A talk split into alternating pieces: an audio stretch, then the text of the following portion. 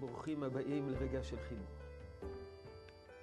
חודש אלול, הנה הגענו לסוף השנה, לחודש אלול, חודש התשובה, חודש שבו אנחנו כבר רואים את הימים הנוראים באופק ומתחילים לעסוק בתשובה, להתכונן לקראת הימים הנוראים.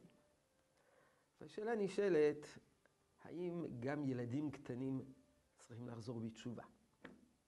לחזור בתשובה על חטאיהם. מיד מתעוררת השאלה, יש לילדים קטנים חטאים? ילדים קטנים פטורים מן המצוות. פטורים ממצוות תעשה, פטורים ממצוות לא תעשה. אנחנו מצווים לחנך אותם לקיים מצוות. מה שנקרא מצוות חינוך מדרבנן. כדי להרגיל אותם לקיים מצוות, לכשיגיעו לגיל החיוב במצוות, גיל 13, גיל 12 לבנות. אז הם מקיימים מצוות כדי להתרגל.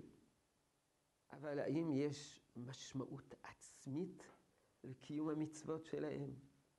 ילד קטן שעשה עבירה נרשם בספרים למעלה, פותחים בראש השנה 3 ספרים, ובכלל זה ספרים של ילדים קטנים, ובודקים כמה מצוות עשה יש להם, כמה עבירות הם עשו, או שילדים קטנים אינם חייבים במצוות.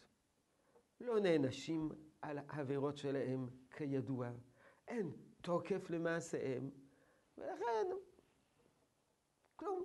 כל מה שהם עושים זה לא כלום, זה שום דבר. לא עבירות שלהם, לא מצוות שלהם. ילד שלומד תורה. מעבר לכך שאנחנו מקנים לו ידע, כדי שידע תורה בהגיעו לו גיל 13. אבל האם יש משמעות ללימוד תורה שלו?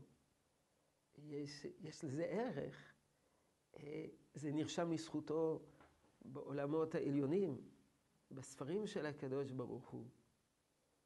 יש מי ששאל, ילד קטן שמסיים מסכת, האם זה פותר מתענית בכורות? לא, זה לימוד תורה, זה לא, זה סתם, זה כלום, כי הוא ילד קטן, זה לא תורה.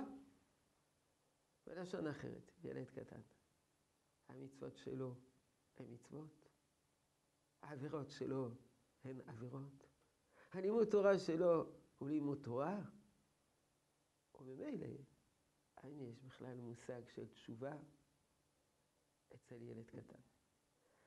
הצגנו את השאלות, התשובות תבונה במהלך השבוע, בינתיים תעררו. תחשבו, מה אתם אומרים? יהיה רצון שתשרה ברכה בעבודתנו החינוכית. שלום שלום.